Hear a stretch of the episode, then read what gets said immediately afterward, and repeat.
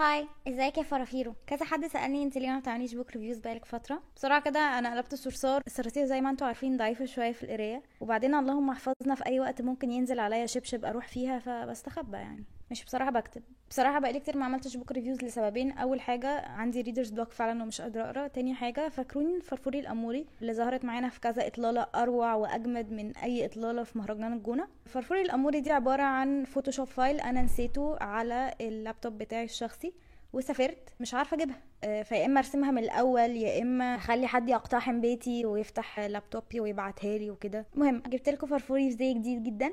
النهارده جاية review The Metamorphosis بتاع فرانس كافكا أو على رأي وجوزة الحكيم. بالعربي اسمه المسخ. الكتاب ده من الكلاسيكيات. ماشي الكتاب عن إيه؟ ده واحد قام من النوم الصبح casual mode كده لقى نفسه اتقلب صرصار المستر ده يعول أسرته. المكونة من أبوه وأمه وأخته وهو بيصرف عليهم وبيشتغل travelling salesman نام يوم قام الصبح لقى نفسه حشرة.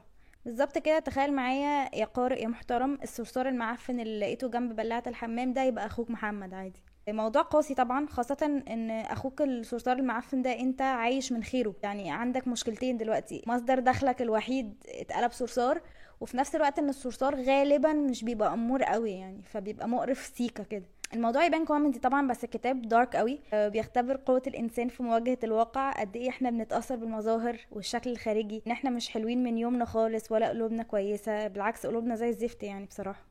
ليه اخترت أقرأ الكتاب ده؟ قصة قصيرة وزي ما أنا قلت أنا ما كنتش قادرة أقرأ قوي فدي 60 صفحة يعني تخلص في قعده كده. ده غير إن هو من الكلاسيكيات الأدب يعني. الفكرة إنك لما تقرأ كتاب كلاسيك حتى لو ما عجبكش بس بتفهم غالبا هو ليه عمر معانا واسمه مخلد لحد ما وصل معانا 2020 المنحوسة. بتبقى في فكرة روشة كده تستحق التخليد. طيب إيه اللي عجبني في الكتاب؟ أول حاجة عجبتني الكتاب ده خطير والله. بيخليك تبص جواك كده أنت شخصيا وتكتشف بنفسك قد إيه أنت كإنسان شرير وسطحي. وفي بعض من اللا انسانيه خالص برضو. دلوقتي ده واحد قام الصبح اتقلب حشرة مش عارف يعول أهله ولا يصرف عليهم وفي نفس الوقت شكله مش أمور. فالكتاب بيسأل أسئلة مهمة إحنا بنحب أهلنا أو هل حبنا ليهم؟ ده حب غير مشروط كده؟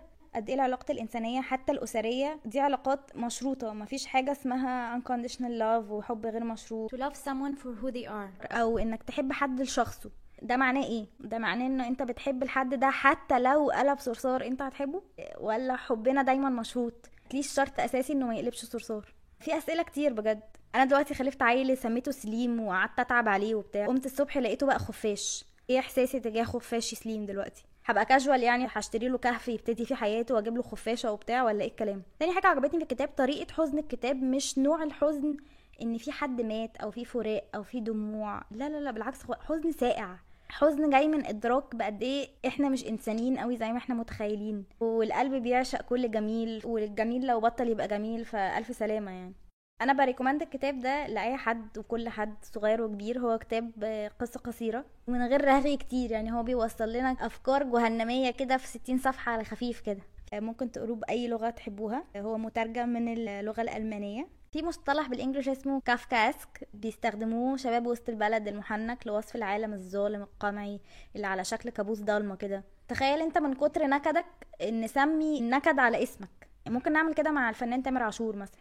هل تعلم ان القصة دي هي كانت بداية مقولة ولاد الولاد صراصير البلاعات لو عجبكم الفيديو ده اعملوا لي subscribe وخدوا لفة في ال channel. في النهاية ده review صغير كده لكتاب قصير عشان بس أزق اليوم مع فرفر القرد اللي مش راضية تقرا دي. ربنا يشفيها طبعا وربنا معاها. السلام عليكم باي.